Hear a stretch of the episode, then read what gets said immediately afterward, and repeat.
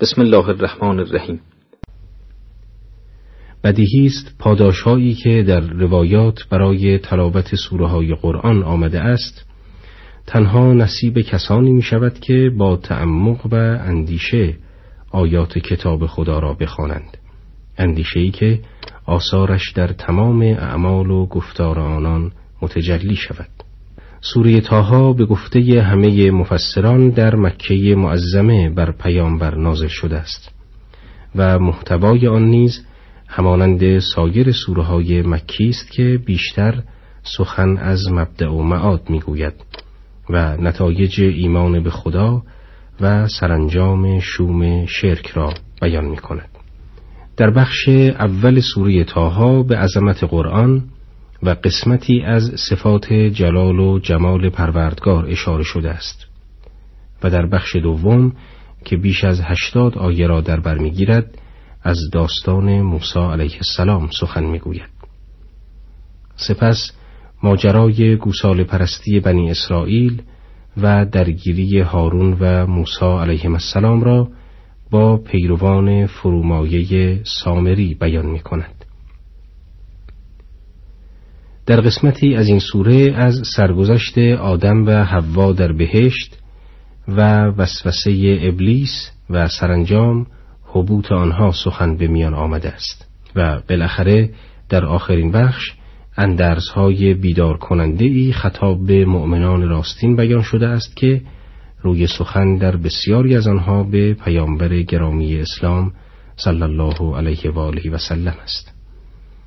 اینک به ترجمه آیات یکم تا هشتم می‌پردازیم. به نام خداوند بخشاینده مهربان تاها ای رسول ما این قرآن به تو نازل نکردیم که در رنج افتی. قرآن تنها هشداری است برای آنکه بیم می کند از جانب آنکه زمین و آسمانهای بلند را آفریده نازل شده است. خدای رحمان بر عرش استیلا دارد. هرچه در آسمانها و زمین و هرچه در زیر خاک است از اوست. اگر سخن بلندگویی او به راز نهان و نهانتر آگاه است. الله آنکه هیچ خدایی جز او نیست نامهای خوب از آن اوست در آغاز این سوره شریفه کلمه تاها آمده است که از حروف مقطعه به شمار می آید. در خصوص حروف مقطعه در برنامه های پیشین سخن گفته ایم و در اینجا این نکته را اضافه می کنیم که ممکن است همه حروف مقطعه یا حداقل قسمتی از آنها دارای معانی و مفاهیم خاصی باشد. همانند یک کلمه که محتوای خاصی را در بر دارد. در حدیثی از امام صادق علیه السلام می‌خوانیم تاها به معنای جستجوگر حقیقت و هدایت کننده به سوی آن است. آخرین سخن در این زمینه این که کلمه تاها مانند یاسین بر اثر گذشت زمان تدریجا به صورت اسم خاص برای پیامبر اسلام درآمده است. تا آنجا که آل پیامبر را نیز آل تاها مینامند و از حضرت مهدی عجل الله تعالی فرجه شریف در دعای ندبه یبنتاها تعبیر شده است. در آیه سوم یکی از اهداف قرآن یادآوری حقایق برای دلهای خدا ترس بیان شده است. این تعبیر نشان می دهد که خمیرمایه همه تعلیمات الهی در درون جان انسان و سرشت او وجود دارد و تعلیمات انبیا آن را بارور می سازد زمانی که یک نوع احساس مسئولیت که قرآن نام آن را خشیت می‌گذارد در آدمی پدیدار شود تا قابلیت بارور شدن و رشد و تعالی را بیابد. در حقیقت این تعبیر قرآن شبیه تعبیر آن در آیه اول سوره شریفه بقره است که می‌فرماید قرآن مایه هدایت پرهیزکاران است. در پنجمین آیه سوره تاها می‌خوانیم خداوند بر عرش مسلط است. عرش در لغت به چیزی اطلاق می شود که دارای سقف باشد و گاهی به خود سقف یا تختهای پای بلند عرش می‌گویند. بدیهی است خداوند نه تختی دارد و نه حکومتی همانند حاکمان بشر. بنابراین منظور از عرش خدا مجموعه جهان هستی است و تسلط بر عرش کنایه از تسلط خدای تعالی و احاطه کامل او نسبت به جهان هستی و نفوذ امر فرمان و تدبیرش در سراسر عالم است. در آیات نهم تا شانزدهم چنین آمده است. ای رسول ما آیا خبر داستان موسی به تو رسیده است؟ آندم که آتشی دید و به خانواده خود گفت بمانید که من آتشی می‌بینم. شاید شعله ای از آن برای شما بیاورم یا در روشنایی آن راهی بیابم.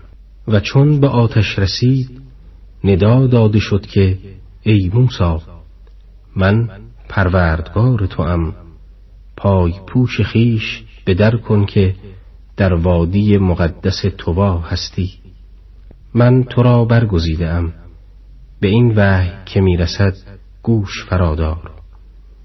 من خدای یکتایم خدایی جز من نیست عبادت من کن و برای یاد کردن من نماز بگذار. قیامت آمدنی است می‌خواهم آن را نهان کنم تا هر کس در مقابل کوششی که می کند سزا ببیند. آن کس که رستاخیز را باور ندارد و پیروی هوس خود می کند تو را از باور کردن آن باز ندارد که هلاک می شوید. از آیه نهم سوره تاها داستان موسی پیامبر بزرگ خدا آغاز می شود و فرازهایی از سرگذشت پرماجرای او تشریح می گردد تا دلداری و آرامش خاطری باشد برای پیامبر و مؤمنانی که در زمان نزول این آیات در شرایطی سخت از سوی دشمنان اسلام به سر می بردند و تا به پیروان آین نجات بخش اسلام ثابت کند که قدرتهای دروغین شیطانی در برابر قدرت لایزال الهی تا به مقاومت ندارند و تا فرجام تیر روزی سپاه کفر را به تصویر کشد.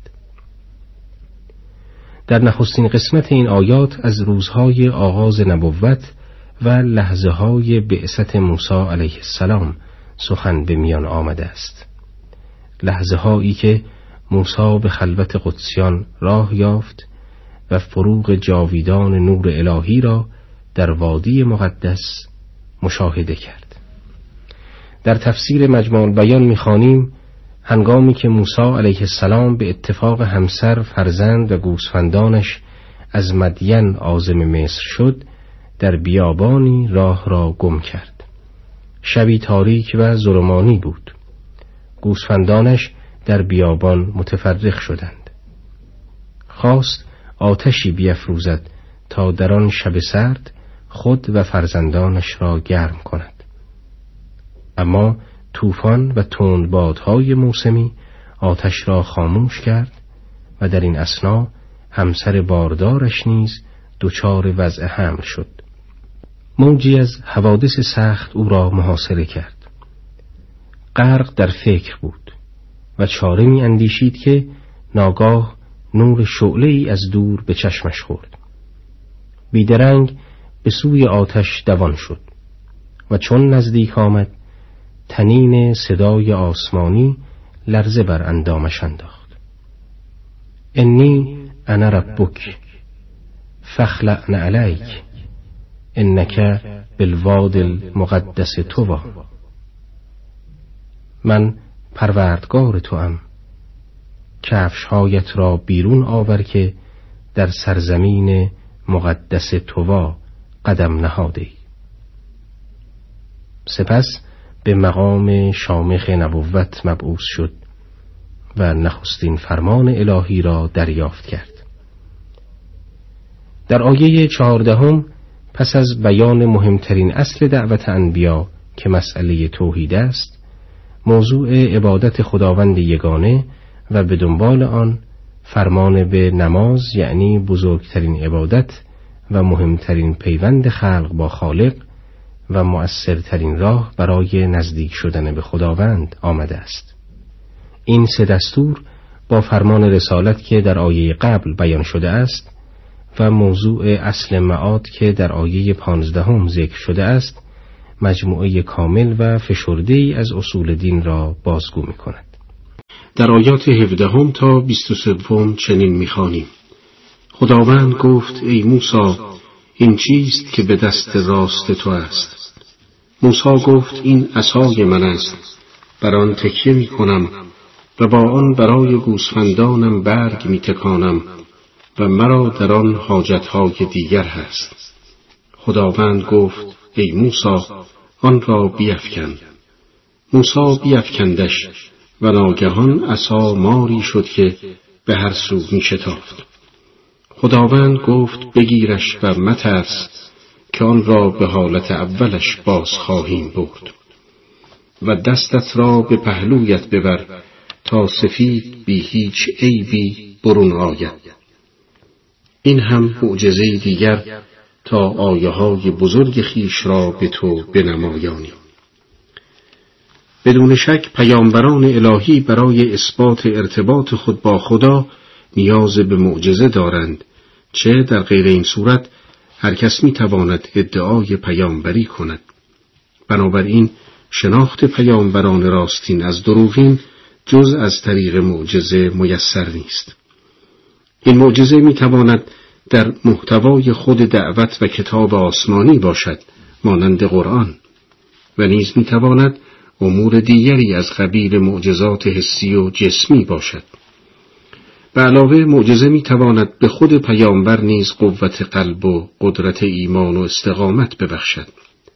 شایان ذکر است که تبدیل عصای موسی به مار عظیم و همچنین درخشندگی خاص دست در یک لحظه کوتاه و سپس بازگشت به حال اول یک امر عادی یا نادر و کمیاب نیست بلکه هر دو خارق عادت محسوب می شود که بدون اتکا بر یک نیروی مافوق بشری یعنی قدرت خداوند بزرگ امکان پذیر نیست. آنچه در معجزه مهم است این است که عقلا محال نباشد و این موضوع در مورد عصای موسی و درخشش دستش کاملا صادق است.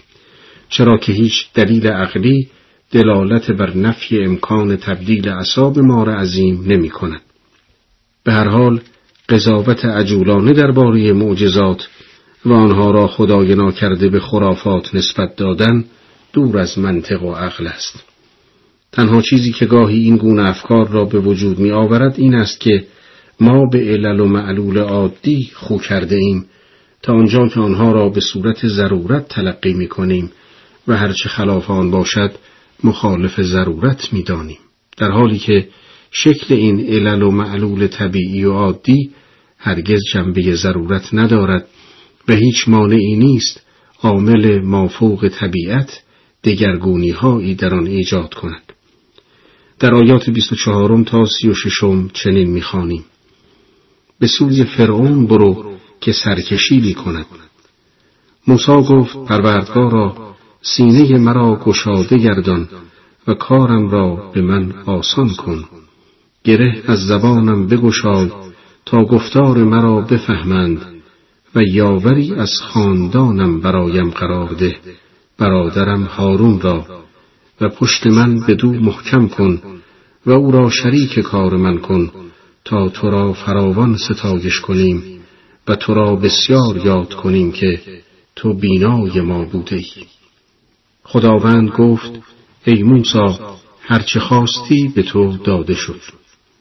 دگرگونی بنیادی در نظام جوامع بشری و تغییر ارزشهای مادی و شرکالود به ارزشهای معنوی و انسانی کار آسانی نیست و نیاز به آمادگی روحی و جسمی قدرت تفکر و نیروی بیان و داشتن یار و یاور مورد اطمینان و قدرتمند دارد.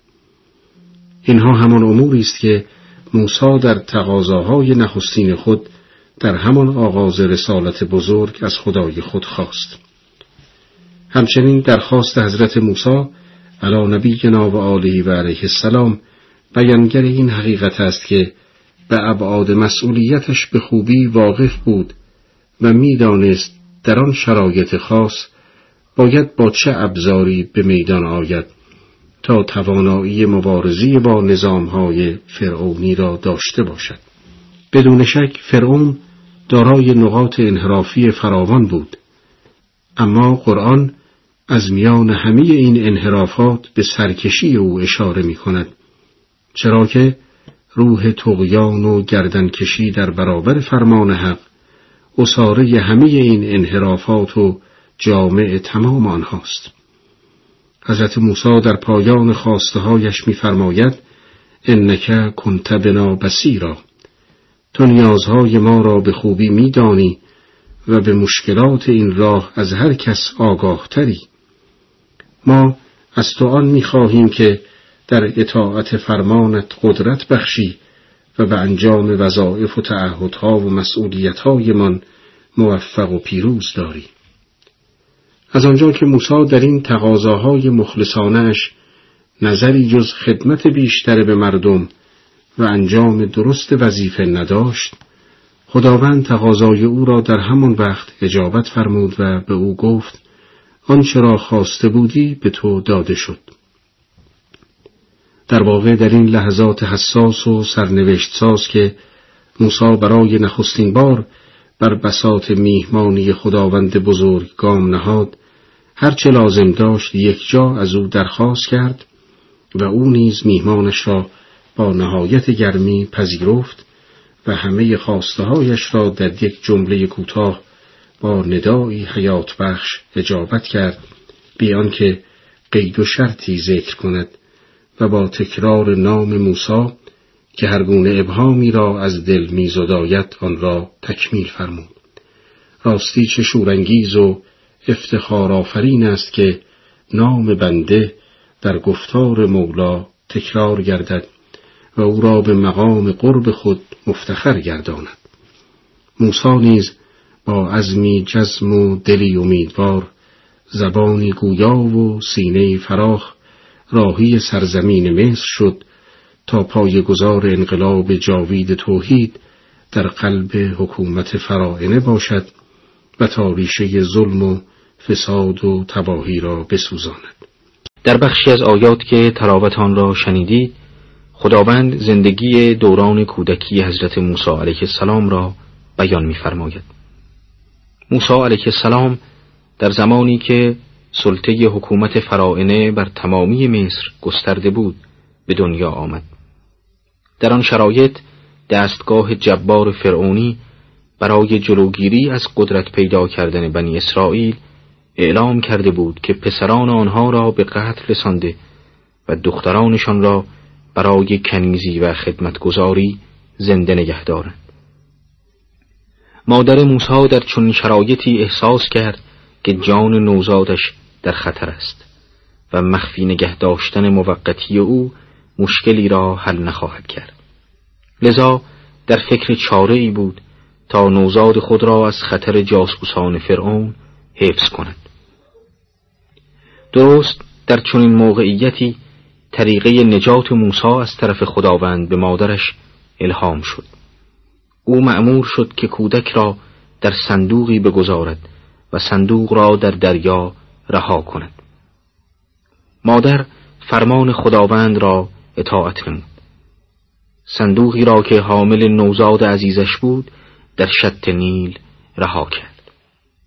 در این هنگام فرعون و همسرش در کاخ خود که قسمتی از رودخانه نیل را در بر می گرفت نشسته بودند و دریا را تماشا می کردند. ناگهان صندوقی بر روی آب توجه آنها را جلب کرد. فرعون به مأموران دستور داد تا آن را از آب بگیرند. هنگامی که در صندوق را باز کردند با کمال تعجب نوزادی را در آن دیدند. فرعون متوجه شد که این نوزاد باید از بنی اسرائیل باشد که از ترس مأموران به چنین سرنوشتی گرفتار شده است. لذا دستور کشتن او را صادر کرد. ولی همسرش که نازا بود سخت به کودک دل بست و شعاع مرموزی که از چشم کودک جستن نمود در زوایای قلب آسیه همسر فرعون نفوذ کرد.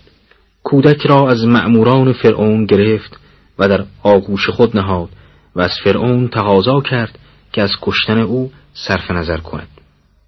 حتی بالاتر از آن درخواست نمود به عنوان فرزند خیش از او نگهداری کنند.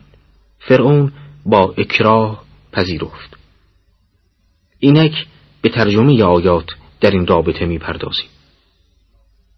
در آیه اول خداوند به موسی علیه السلام یادآوری می کند که غیر از نعمت نبوت و رسالت در دوران کودکی نیز به او نعمت بزرگی بخشیده شده است. و ما بار دیگر نیز بر تو منت نهادیم. آن زمان که به مادرت آنچه وحی باید کرد وحی کردیم. در آیه بعد خداوند توضیح می دهد وحی کردیم که موسی را در صندوقی بگذار و آن صندوق را به دریا بینداز تا دریا آن را به ساحل بیفکند. و فرعون دشمن من و او آن را بگیرد. آیه ادامه می دهد و من محبتی از خودم بر تو افکندم تا زیر نظر من تربیت شوی. آری فرعون موسا را برای سرپرستی پذیرفت. اما موسا می بایست در کنار دایه‌ای پرورش یابد. بدین جهت مأموران فرعون برای پیدا کردن دایه‌ای مناسب به جستجو پرداختند. اما هر دایه‌ای که آوردند کودک از او شیر نخورد. چرا که خداوند مقرر فرموده بود که او باید به نزد مادرش بازگردد.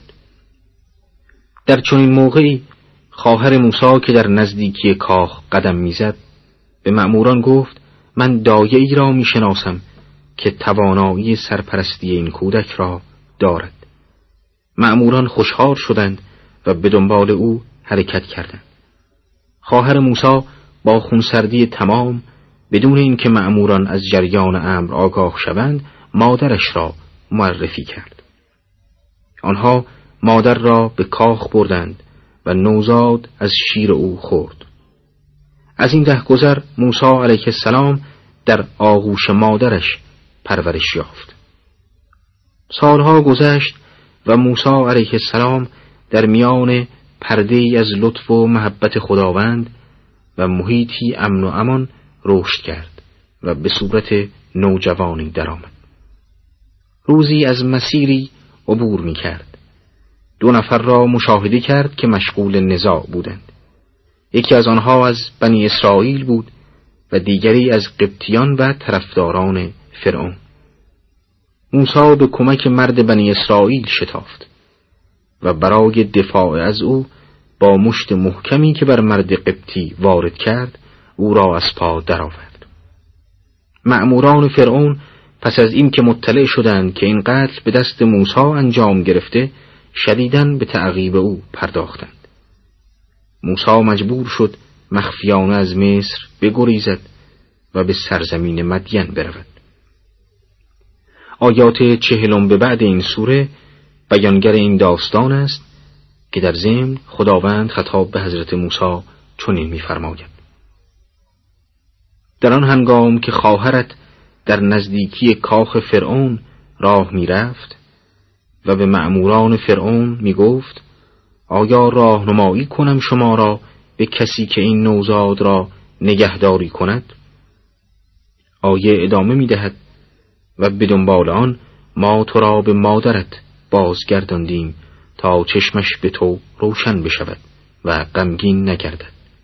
دنباله آیه میفرماید و تو یکی از فرعونیان را کشتی اما ما تو را از اندوه نجات دادیم پس از آن سالیانی دراز در میان مردم مدین اقامت جستی و تو را بارها آزمودیم. آنگاه ای موسا به حکم تقدیر فرا آمدی و من تو را برای خیش برگزیدم. خداوند پس از ذکر فرازهایی از دوران زندگی حضرت موسی و پس از انتخاب او به مقام نبوت و استجابت دعاهایش که در آیات پیشین متذکر شدیم او را مجددا مخاطب ساخته و به مأموریت اصلیش که همانا سرنگونی تاغوت زمان است دستور می‌دهد. ترجمه آیات چنین است. تو و برادرت با آیات من به سوی فرعون بروید و در کار یاد کردن من سستی روا مدارید. به سوی فرعون بروید که تغیان کرده است. اما به نرمی با او سخن بگویید. شاید اندرز گیرد و یا بترسد.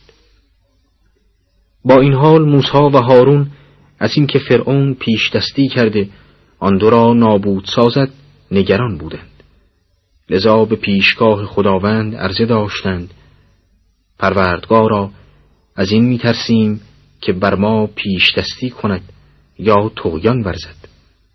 خداوند فرمود بیمناک نباشید. من با شما هستم میشنوم و می‌بینم.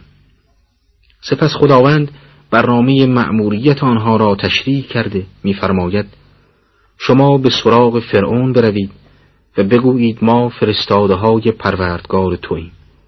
بنی اسرائیل را با ما بفرست و آنها را شکنجه و آزار مده. آیه ادامه می دهد ما آیت روشنی از سوی پروردگارت برای تو آورده ایم درود بر که هدایت الهی را تبعیت کند.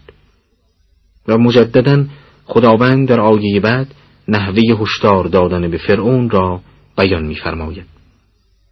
و به او بگویید به ما وحی شده که عذاب بر کسی است که آیات الهی را تکذیب کند و روی بگرداند.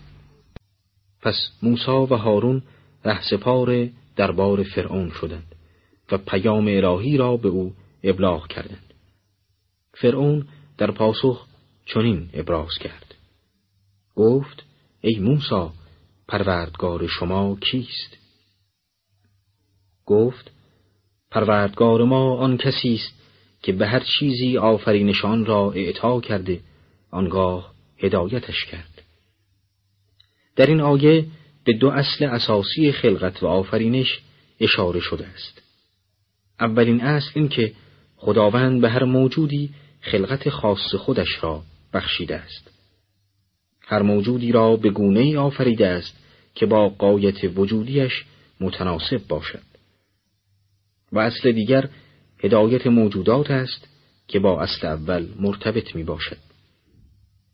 با اندک تأملی در موجودات عالم هستی و نحوه زیست آنان به خوبی میابیم که هر مخلوقی هر آنچه را که برای رسیدن به مطلوب به آن محتاج است در اختیار دارد هر موجودی آفریده شده تا راهی را طی کند و نهایتا به هدفی برسد و جالب این که این نعمتها همه جا با موهبت هدایت و رهبری تتمیم و تکمیل شده است هدایت به سوی هدف و قایت آفرینش هدایتی عام و شامل که به هر موجودی میآموزد چگونه از وسائلی که در اختیارش است برای رسیدن به مطلوبش بهره گیرد آیه بعد ادامه مناظری فرعون و موسی را چنین نقل می کند.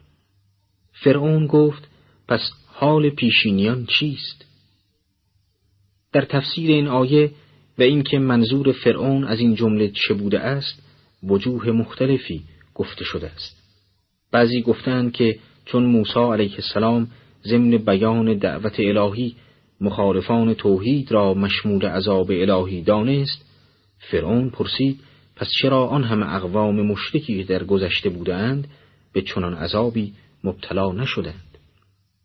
برخی معتقدند که چون موسی خداوند عالم را رب و معبود همگان معرفی کرد فرعون سوال کرد پس چرا نیاکان ما مشرک بودند؟ و قصد او این بود که اعتقاد پیشینیان را دلیل بر صحت آن قلمداد کند. بعضی دیگر نیز گفتند چون مفهوم سخن موسی این بود که سرانجام همه به نتیجه اعمال خود می‌رسند و آنها که از فرمان الهی سرپیچی کرده اند مجازات خواهند شد فرعون پرسید پس تکلیف اینها که فانی شدند و دیگر بازگشتی به این زندگانی ندارند چه خواهد شد؟ به هر حال موسی علیه السلام چون این پاسخ می‌دهد. گفت علم آن در کتابی نزد پروردگار من است. که پروردگار من نه خطا می کند و نه به فراموشی می سپارد.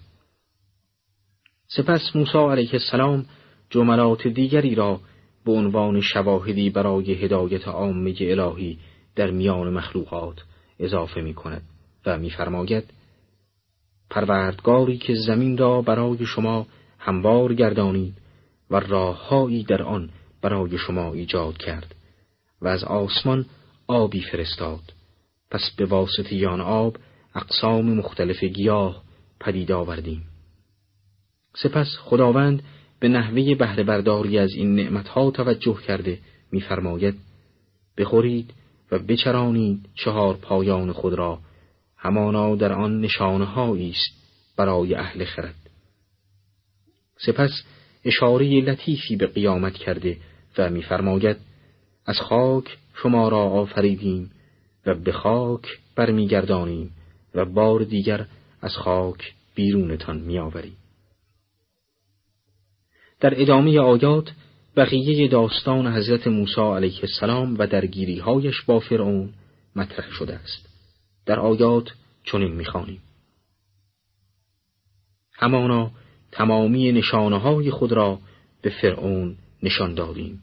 پس تکذیب کرد و سرپیچید گفت ای موسا آیا به نزد ما آمده تا به سحر و جادوگت ما را از سرزمینمان بیرون کنی؟ همان گونه که از این آیه می‌فهمیم از جمله تدابیری که فرعون برای انکار آیات و معجزات الهی اندیشید این بود که پیامبر خدا را ساهر خواند و بدین وسیله از اعتراف به صدق دعوت وی سرباز زد زیرا آسانترین راه برای تکذیب یک پیامبر این است که دلیل نبوت یعنی معجزاتش را سه بخواند. به گواهی آیات قرآنی نه تنها فرعون بدین حربه متمسک شد بلکه تمامی انبیا در طول تاریخ این گونه متهم شدند.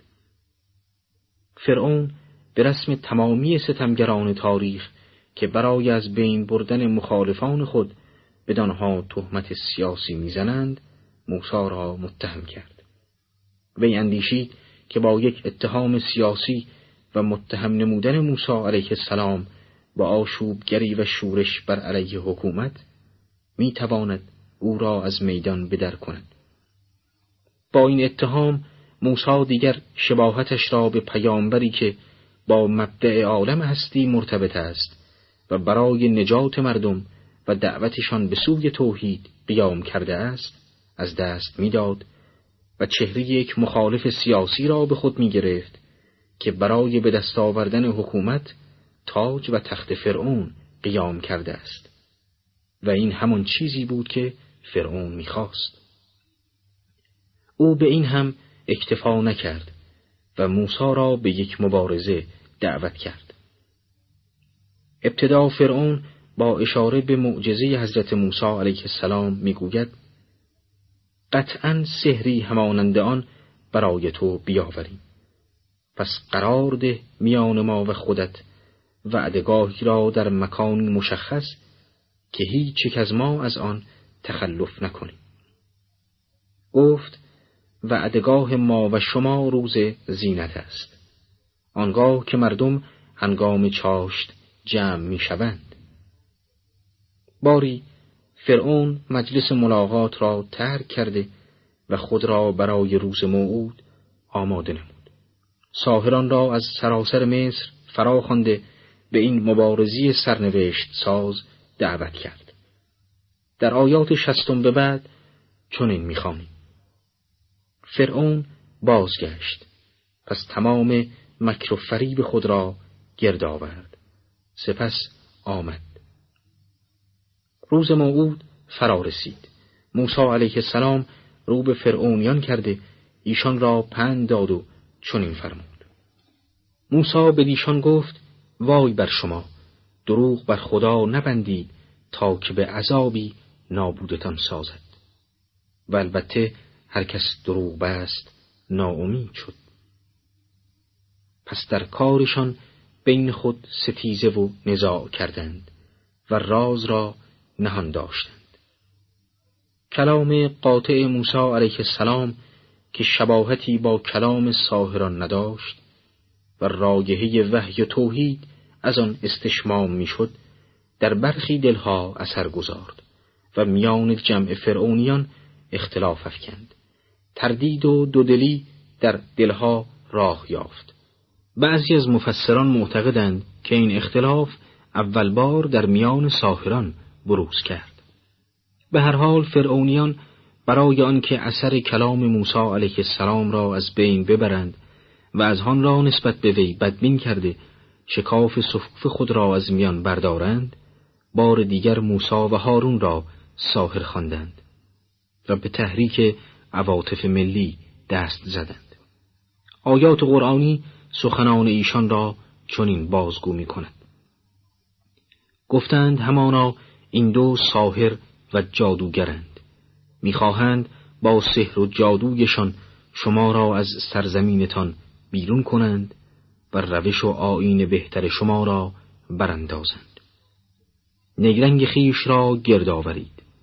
سپس با یک صف بیایید. و همانا امروز هر کس برتری جست رستگار می شود ساهران سحر خود را آشکار می کنند و موسی علیه السلام نیز با معجزات الهی نبوت و رسالت خیش را اثبات می نماید. ساهران طبق روال آیات با اشاره به عصای حضرت گفتند ای موسی تو عصا را میافکنی یا اینکه ما نخستین کسی باشیم که میافکند ظاهرا ساهران پس از آن اختلاف که در میانشان بروز کرد متحد شدند و در مقابل موسی علیه السلام ایستادند و به این جملات با او سخن گفتند. برخی از مفسران معتقدند که این کلام ساهران بر احترامی که ایشان برای موسی علیه السلام قائل بودند دلالت دارد. برخلاف این نظر پاره از مفسران بر این نظرند که این تعبیر ساهران برای اثبات اعتماد به نفسشان در برابر مردم بوده است. هرچه که باشد موسی علیه السلام که به نصر و یاری خداوند و پیروزی نهایی ایمان داشت فرمود شما سحر خود را نشان دهید. آیه سخن موسی را این گونه بیان می‌فرماید. گفت شما بیفکنید. پس ناگهان به خاطر سحر و جادوی ایشان ریسمانها و عصاهایشان به نظر می رسید که می شتابند. بسیاری از مفسران نوشتند که آنها موادی همچون جیوه در درون این تنابها و عصاها قرار داده بودند که با تابش آفتاب و گرم شدن این ماده فوقالعاده فرار حرکات مختلف و سریعی با آنها دست می‌داد. این حرکات مسلما راه رفتن نبود ولی با تلقین هایی که ساهران به مردم کرده بودند و صحنه خاصی که در آنجا به وجود آمده بود این چنین در چشم مردم مجسم شد که این موجودات جان گرفتند و مشغول حرکتند. همان گونه که از آیات دیگر قرآن برمیآید مردم از مشاهده سحر و جادوی ساهران به وحشت افتادند. پس موسی در خود ترسی را احساس کرد. از تعبیر آیه چنین برداشت می شود که ترس موسی علیه السلام ترسی درونی و بسیار خفیف بود. گفته شده است که وی بین داشت نکند تماشاگران و مردم حاضر با دیدن این صحنه تحت تأثیر واقع شوند آنچنان که بازگرداندنشان از آنچه پنداشتند آسان نباشد. اما در اینجا بود که وحی الهی به یاری وی شتافت و او را دلگرم ساخت. خداوند میفرماید گفتیم نترس همانا تو برتری. و آنچه را که در دست راست تو است بیفکن تا فرو برد آنچه را که ساختند. همانا آنچه را ایشان ساختند از مکر و نگرنگ ساهر و جادوگر است. و جادوگر هر جا باشد رستگار نمی شود.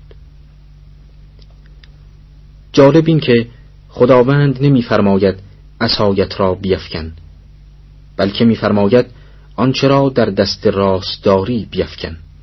اشاره به اینکه عصا مهم نیست و ارزشی ندارد. ارادی خداوند و فرمان او کارساز است. همچنین از تعبیرات آیه پیداست که معجزی موسی علیه السلام هم از نظر ظاهر و هم در حقیقت نسبت به سحر آنان برتری داشت. نکته دیگر که در آیه قابل توجه است این است که سحر و معجزه از اساس متفاوتند. عمل ساحر متکی به نیروی محدود و ضعیف انسانی است. در حالی که معجزه قدرت بیپایان و لایزال الهی را در پشت سر دارد. پیامبر به ازن خداوند قادر به انجام هر کار فوقلاده است.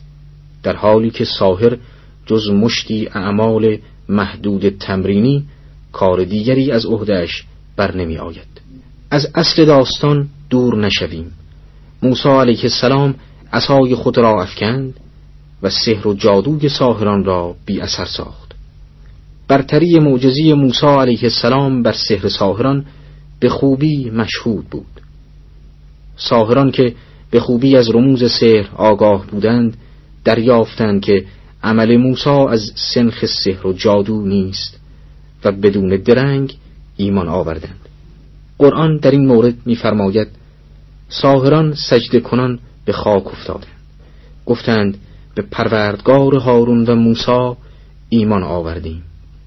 فرعون که از شدت و سرعت وقوع حوادث و اتفاقات متحیر مانده و از ایمان آوردن سحر سخت ضربه دیده بود به دفاع مذبوحانه از آبروی برباد رفتش برخاست و گفت آیا قبل از اینکه به شما اجازه دهم به او ایمان آوردید؟ همانا او بزرگ شماست که به شما سحر آموخته است. همانا دستها و پاهای شما را از خلاف یکدیگر قطع کنم و بر شاخه های درخت خرما به دارتان کشم. و همانا خواهید دانست که کدام یک از ما عذاب و شکنجش سخت تر و پاینده تر است.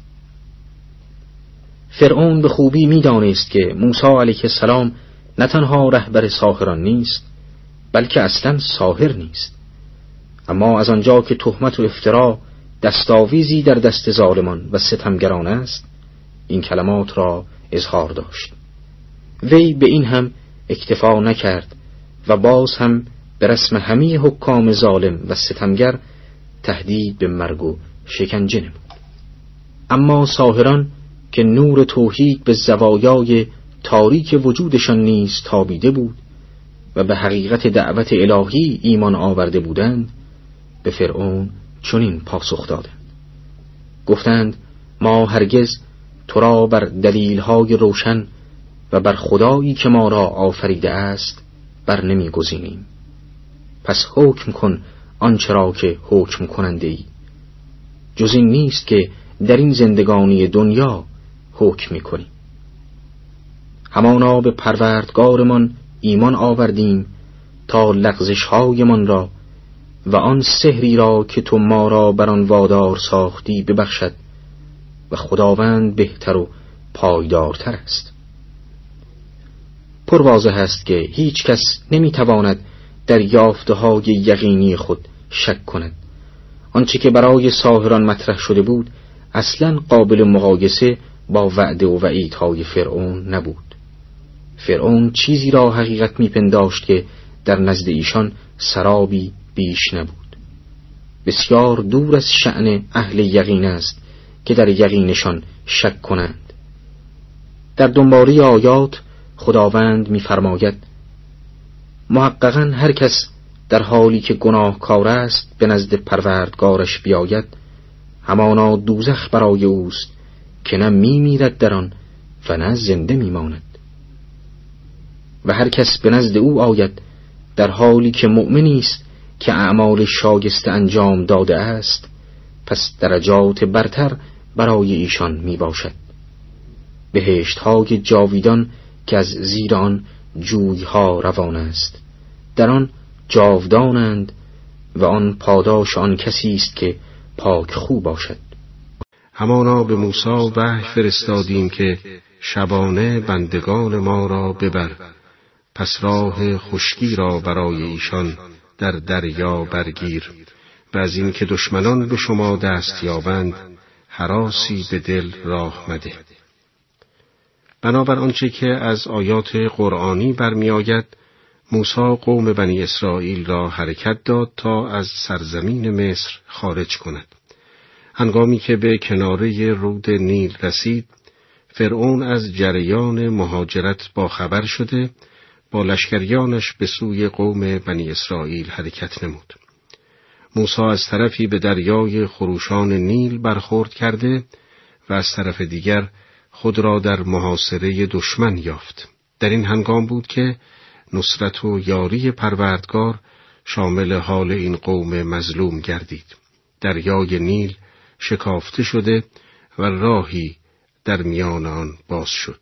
جالب اینجاست که راه گشوده شده خشک و قابل عبور بود و این خود معجزه دیگری محسوب می‌شد. قلب سیاه و تیره فرعون که دیگر استعداد هدایت و پذیرفتن حق را از دست داده بود حتی با دیدن این معجزه شگرف ایمان نیاورد. فرعون از نیت شوم خود منصرف نشد و به تعقیب بنی اسرائیل ادامه داد. سپاهیان وی به دنبال بنی اسرائیل وارد شکافی شدند که در رودخانه نیل ایجاد شده بود. زمانی که آخرین نفر از سپاهیان فرعون وارد شکاف رود نیل شد، آخرین نفر از بنی اسرائیل از شکاف خارج شد. در این هنگام به فرمان الهی شکاف رود به هم آمد و آبهای خروشان فرعون و لشکریانش را در بر گرفت. قرآن این فراز از داستان را چنین بیان کرده است. پس فرعون با سپاهیان خود از پی ایشان آمد. پس دریا ایشان را به طور کامل فرا گرفت. فرعون قوم خیش را گمراه نمود و هدایت نکرد.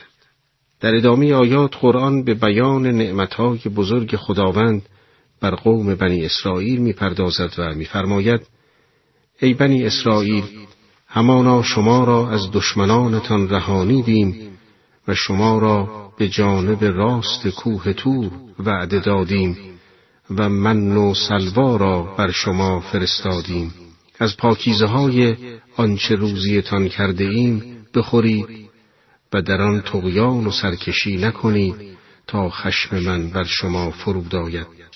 محققا من آمرزنده کسانی هستم که توبه کنند و ایمان آورده عمل شایسته انجام دهند. مفسران درباره دو کلمه من و سلوا که در آیات بدان اشاره شده است نظرات مختلفی دارند و ما طی برنامه های گذشته در این مورد سخن گفته ایم. خلاصه این که بعید نیست من یک نوع اصل طبیعی بوده باشد که در کوههای مجاور آن بیابانی که بنی اسرائیل در آن سرگردان بودند وجود داشته است. و سلوا نیز نوعی پرنده حلال گوشت شبیه به کبوتر بوده است. هنگامی که قوم موسی در بیابان سرگردان بوده و غذای مناسبی نداشتند، لطف حق شامل حالشان شده و این غذاها در اختیارشان قرار گرفت. اما ایشان به جای آنکه از آنها در راه اطاعت خدا و طی طریق سعادت خیش بهره بگیرند، آن را وسیله‌ای برای گناه و ناسپاسی قرار دادند و به تعبیر آیه در نعمتها تقیان کردند. از جریانات مهم دیگری که در تاریخ پرفراز و نشیب بنی اسرائیل به چشم می‌خورد، موضوع سفر موسی به کوه تور و انحراف بنی اسرائیل در قیاب وی می باشد. موسی برای گرفتن احکام تورات و فرامین الهی به جانب میادگاه تور شتافت. در این سفر عدهای از بنی اسرائیل نیز وی را همراهی می کردند. موسا که آتش عشق حق در دلش شعله شده و شوق دیدار پروردگار وجودش را پر کرده بود به طوری در رفتن به میادگاه سرعت گرفت که همراهان خود را پشت سر گذاشت. هنگامی که به تنهایی به میادگاه رسید مورد خطاب حضرت حق قرار گرفت. آیات گفتگوی موسی و پروردگار را چنین منعکس کرده است. ای موسی برای چه با شتاب از قوم خیش جلو افتادی؟ گفت ایشان پشت سرم هستند و پروردگارا شتابم به سوی تو تا خشنود شوی. آری موسا که حلاوت وسال و شیرینی لقاء پروردگار را چشیده بود قرار و آرام نداشت وجودش در آتش شوق دیدار میسوخت و خود را فراموش کرده بود. از این رو با تمام قوا به تور شتافت و زودتر از همراهانش رسید. قرار بود که موسی سی شب در کوه اقامت گزیند ولی به دستور خداوند اقامتش چهل شب طول کشید. بنی اسرائیل که از پیش زمینه های انحراف را در خود داشتند فرصت را غنیمت شمرده و به وسوسه شخصی به نام سامری به پرستش تندیس گوساله از طلا مبادرت ورزیدند. موسی در حال ملاقات پروردگار مطلع شد که شرک آشکارا دامان پیروانش را گرفته است. پروردگار به او وح کرده فرمود همانا پس از تو قومت را آزمودیم و سامری گمراهشان ساخت.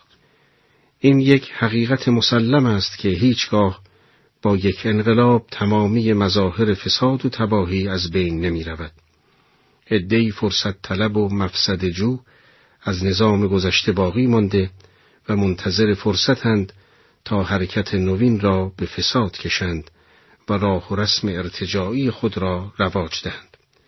در انقلاب موسی رهبر این حرکت ارتجاعی سامری است شخصی که از حالات روحی قوم خود آگاه است و با سوء استفاده از غیبت ده روزه موسی گوساله ای از طلا می سازد و طی مدت کوتاهی بنی اسرائیل را از جاده توحید منحرف می کند. موسی به میان قوم خود بازگشت و ایشان را مورد اتاب و سرزنش قرار داد. آیه می‌فرماید پس موسی خشمناک و اندوهگین به سوی قوم خود بازگشت و گفت ای قوم من آیا پروردگار شما وعده نیکو به شما نداد؟ مگر این مدت به نظرتان طولانی نمود؟ یا خواستید غضب خدا به شما درآید که از وعده من تخلف ورزیدید؟ گفتند به اختیار و توانایی خود وعده خود را تخلف نکردیم. لکن بارهایی از زینتالات قوم را با خود داشتیم. پس آنها را افکندیم و سامری بدین گونه افکند.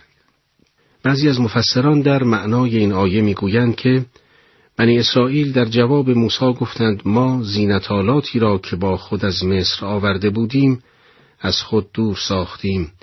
ولیکن سامری آنها را زوب کرده و به گوساله تبدیل کرد. آیه بعد می‌فرماید پس برای ایشان جسد گوساله ای را که بانگ گوساله داشت بیرون آورد و گفتند این خدای شما و خدای موساست. پس فراموش کرد. از این آیه استفاده می شود که سامری توسط عدهای مشرک پشتیبانی می‌شد زیرا آیه میفرماید این جمع مشرک گفتند گوساله خدای شما و خدای موساست منظور از فراموش کرد که در آخر آیه آمده به عقیده برخی از مفسران منظور سامری است که پس از ایمان به خداوند مرتد گشته و دین خدا را فراموش می کند. در آخرین آیه مورد بحث قرآن با اشاره به گوساله ساختگی می‌فرماید آیا پس نمی بینید که گوساله پاسخی به آنها نمی دهد و برای ایشان سود و زیانی ندارد گفتیم که بازگشت موسی علیه السلام از کوه تور ده روز به تأخیر افتاد لذا در این مدت شخصی به نام سامری از طلا بتی به شکل گوساله ای ساخت و جمع کثیری از بنی اسرائیل را به پرستش آن تشویق کرد. هارون جانشین موسی علیه السلام و پیامبر بزرگ الهی در میان آنها بود. در این هنگام او مبارزه با انحراف و فساد موجود را آغاز کرد و تا آنجا که در توان داشت تلاش نمود و به مردم هشدار داد که مورد آزمایش الهی قرار گرفتند چنان که قرآن در این باره می‌فرماید و هارون پیش از آمدن موسی به آنها گفته بود که ای قوم شما به این وسیله مورد آزمایش قرار گرفته اید پروردگار شما خدای رحمان است. از من پیروی کنید و مطیع فرمانم باشید. ولی بنی اسرائیل چنان لجوجانه به این بت پرستی روی آورده بودند که منطق قوی و دلایل روشن این مرد خدا و رهبر دلسوز در آنها مؤثر نیفتاد و با سراحت اعلام مخالفت کردند. گفتند ما همچنان آن را می پرستیم تا موسا به نزد ما باز گردد مفسران نوشتند هنگامی که هارون آخرین تلاش خود را برای مبارزه با این بدعت انجام داده و اکثریت مردم پذیرا نشدند به اتفاق اقلیتی که تابع او بودند از مردم جدا شد. مبادا که بودنشان در جمع ملحدان فرجام بد اعمال آنها دامان پاک آنان را نیز بگیرد. به هر حال پس از چند روز موسی علیه السلام از کوه تور برگشت و با حادثی جدیدی مواجه شد. بسیاری از پیروانش را دید که نعمتهای الهی را فراموش کرده مرتد گشتند. چنان که در آیه آمده نخست رو به برادرش هارون کرد و در حالی که سخت ناراحت شده بود گفت ای هارون چرا هنگامی که دیدی آنان گمراه شدند از من پیروی نکردی؟ آیا از فرمان من سرپیچی کردی? هارون در حالی که موسی محاسن وی را گرفته بود و از شدت عصبانیت می‌کشید برای آرامش موسی پاسخ داد ای پسر مادرم سر و ریش مرا مگیر من بیم داشتم بگویی تو میان بنی اسرائیل تفرقه انداختی و سفارش مرا به کار نبستی. به این ترتیب هارون بیگناهی خود را اثبات کرد و برای حضرت موسی علیه السلام توضیح داد که نهایت سعی و کوشش خود را به کار گرفته. منتها بنی اسرائیل نه تنها نپذیرفتند بلکه تصمیم به قتلش نیز گرفتند. موسی علیه السلام به سامری رو می کند و با اتاب می گوید گفت تو چرا این گونه عمل کردی ای سامری؟ گفت من چیزی دیدم که مردم ندیدند. آیه ادامه می دهد قسمتی از آثار رسول را گرفتم. سپس آن را در قالب گوساله افکندم. نفس من این گونه کار زشت را در نظرم زینت داد. در تفسیر این آیه بعضی از مفسران می‌گویند که سامری در پاسخ موسی گفت من در آغاز به قسمتی از آثار رسالت تو مؤمن شدم و سپس در آن تردید کردم و آن را به دور افکنده به آین بتپرستی گرایش پیدا کردم و این در نظرم جالبتر و زیباتر بود. به هر حال موسی بنا به نقل قرآن به او فرمود برو که بهره تو در زندگی دنیا این است که هر کس با تو نزدیک شود خواهی گفت با من تماس مگیر. و تو موعدی داری که هرگز خداوند آن را درباره تو دگرگون نخواهد کرد. اکنون بنگر به معبودت که پیوستان را پرستش می کردی و ببین ما آن را نخست می سپس ذرات آن را در دریا می پراکنیم. به این ترتیب موسی علیه السلام سامری را از جامعه ترد کرد او مجبور شد از میان بنی اسرائیل و شهر و دیار خود بیرون رود و در بیابانها متواری گردد این جزای انسان جاه طلبی بود که با بدعتهای خود می‌خواست گروههای عظیمی را منحرف سازد. برای این گونه اشخاص این ترد مطلق و انزوای کامل از مرگ و اعدام سختتر است چرا که او را به صورت یک موجود پلید و آلوده از همه جا میرانند بعضی از مفسران گفتند که موسی علیه السلام سامری را نفرین کرد و خداوند او را به بیماری مرموزی مبتلا ساخت که تا زنده بود کسی نمی توانست با او تماس بگیرد. موسی علیه السلام در آیه بعد با تأکید فراوان بر عقیده توحید می‌فرماید معبود شما تنها خداوندی است که جز او معبودی نمی باشد و علم او همه چیز را فرا گرفته. سپس قرآن در پایان این ماجرای بتنگیز به پیامبر اکرم می‌فرماید بدین سان اخبار گذشته را برای تو بازگو می‌کنیم و ما از نزد خود قرآن را به تو دادیم هر کس از آن رو گردان شود روز قیامت بار سنگینی بر دوش خواهد داشت. در آیه بعد اضافه می کند که جاودانه در آن خواهند ماند و بد باری است برای آنها در روز قیامت. سپس قرآن به توصیف روز قیامت و آغاز آن پرداخته چنین می‌فرماید همان روز که در سور دمیده می شود مجرمان را با چشمان کبود جمع می کنیم. آنها آهسته با همدیگر می‌گویند شما در عالم برزخ بیش از ده روز به سر نبرده اید. در آیه بعد خداوند میفرماید ما بهتر می‌دانیم که چه می‌گویند آنگاه که آنها که پاک سیرتند می‌گویند بیش از یک روز در عالم برزخ به سر نبرده اید. آری مجرمان در میان خود درباره مدت توقفشان در عالم برزخ آهسته به گفتگو می پردازند. بعضی می‌گویند تنها ده شب در آنجا به سر برده ایم. بدون شک مدت توقف آنها در عالم برزخ طولانی بوده ولی در برابر عمر قیامت بسیار کوتاه به نظر می رسد. در این هنگام کسی که از همه آنها در راه و روش بهتر و عقل و درایتی بیشتر دارد می‌گوید تنها یک روز درنگ کرده ایم زیرا کوتاهی عمر برزخ نسبت به آخرت با کمترین عدد سازگارتر است.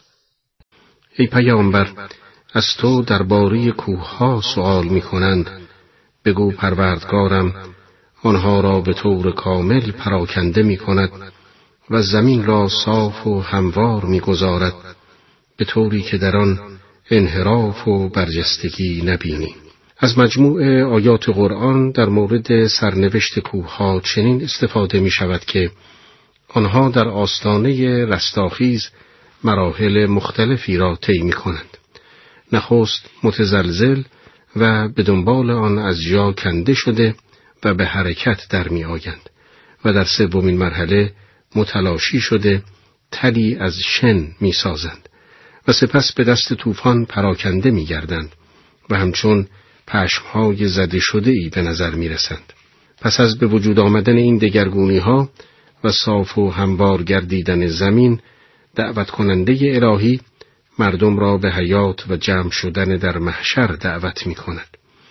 خداوند به پیامبر میفرماید در آن روز همگی از دعوت کننده الهی که هیچ انحرافی ندارد پیروی می کنند و صداها به احترام خدای رحمان خاشع می گردد و جز صدای آهسته ای را نمی شنوی در آن روز شفاعت سود ندارد مگر از کسی که خدای رحمان به او اجازه دهد و گفتار او را بپسندد. سپس قرآن درباره مجرمان می‌فرماید خداوند آنچه را که پیش روی مردم و آنچه را که پشت سرشان هست می‌داند ولی آنها علمشان به خدا احاطه ندارد چهره ها در مقابل خداوند زنده پاینده خار می شود و هر که بار ستمی بر دوش دارد زیانکار می گردد. اما آن کس که کارهای شایسته کند و مؤمن باشد از ستم کشیدن و پایمال شدن حقش نمی ترسد. در تفسیر این آیه بعضی از مفسران گفتند که مؤمنان هرگز از این بیم ندارند که ستمی بر آنها بشود و به خاطر گناهی که انجام ندادهاند معاخزه گردند و همچنین از نقصان ثوابشان نیز وحشتی ندارند چرا که می‌دانند پاداش آنها بیکم و کاست داده می شود.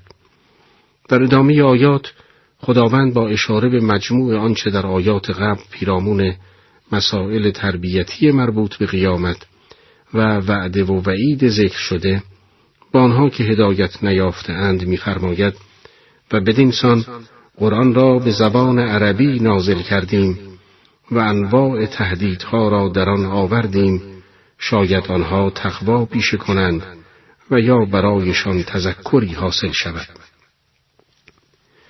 آیه بعد خطاب به پیامبر میفرماید بلند مرتبه است خداوند فرمان روای حق و نسبت به قرآن پیش از آن که وحی آن بر تو تمام شود عجله مکن و بگو پروردگارا بر دانش من بیفزای.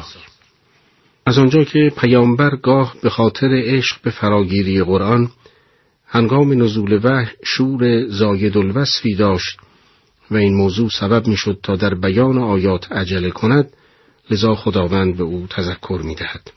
در سوره قیامت نیز خداوند به پیامبر میفرماید زبانت را به خاطر عجله به هنگام دریافت وحی حرکت مده محققا ما آیات را در سینه تو جمع می کنیم تا بتوانی آن را تلاوت کنی در ادامه آیات فرازی از داستان آدم و حوا در بهشت و مبارزه و دشمنی ابلیس با آنها بیان می شود.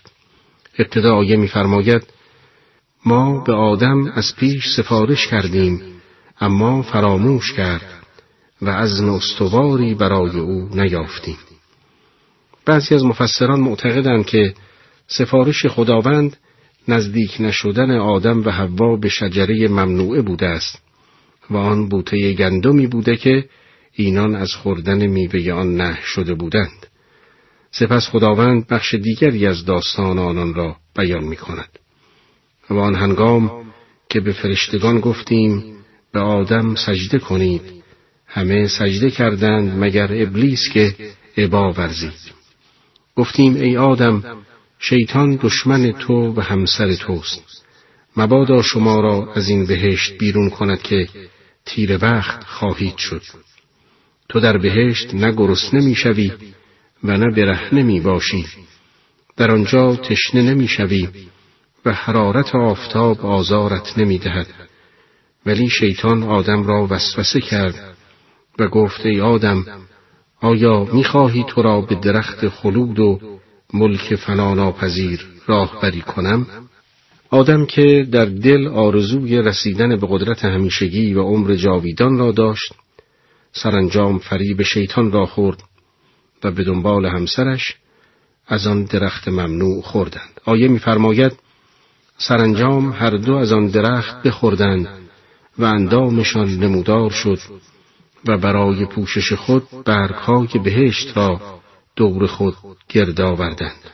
سرانجام آدم نافرمانی پروردگارش را کرد و از پاداش او محروم شد. لازم به تذکر است که آدم مرتکب گناهی نشد بلکه تنها ترک اولایی از او سر زد. یا بنا به عقیده بعضی از مفسران دوران سکونت آدم در بهشت دوران تکلیف نبوده بلکه یک دوران آزمایشی برای آماده شدن جهت زندگی در دنیا و پذیرش مسئولیت تکالیف بوده است. به هر حال وقتی آدم به خود آمد و متوجه خطای خود گردید توبه کرد و خداوند توبه او را پذیرفت. آیه بعد به همین مطلب اشاره می کند و میفرماید سپس پروردگارش او را برگزید و توبهش را پذیرفت و هدایتش کرد. لذا خداوند به او و به همسرش فرمود گفت همگی از بهشت فرود آیید در حالی که دشمن یکدیگر خواهید بود.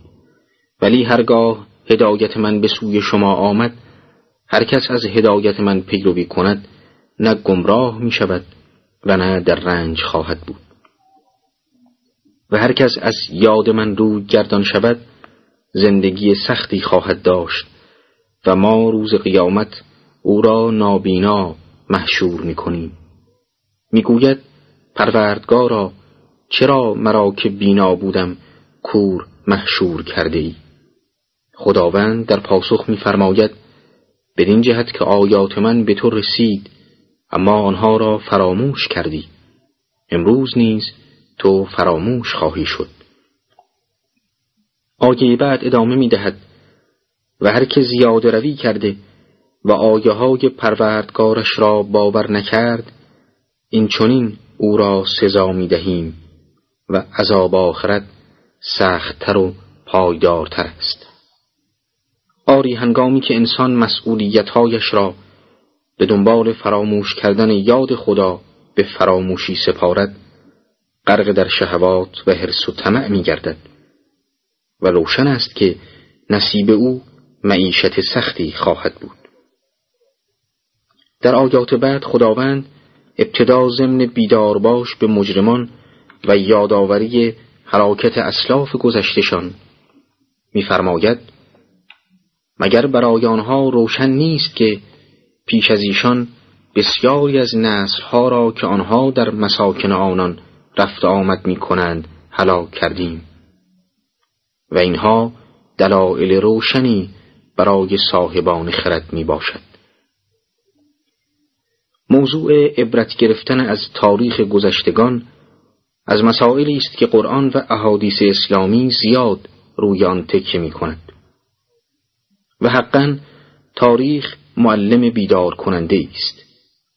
چه بسیارند افرادی که از هیچ موعظه‌ای پند نمی‌گیرند اما دیدن صحنه‌هایی از آثار عبرتانگیز گذشتگان آنها را تکان می‌دهد و بسیار می شود که مسیر زندگی آنها را دگرگون می سازد. پیامبر میفرماید قافلترین مردم کسی است که از دگرگون شدن دنیا پند نگیرد. در آیه بعد خداوند به این سوال که چرا همان برنامه ای که برای مجرمان گذشته به وجود آورده برای گناهکاران در قید حیات عملی نمی سازد پاسخ می دهد و میفرماید اگر گفتار پروردگارت بر این نرفته بود و مدتی معین نبود عذاب الهی آنها را فرا می گرفت. لازم به توضیح است که اگر هر مجرمی بلا فاصله و بدون هیچ گونه مهلت مجازات شود ایمان و عمل صالح تقریبا جنبه استراری و اجباری پیدا می کند و بیشتر به خاطر ترس و وحشت از مجازات خواهد بود. نه وسیله برای تکامل انسان.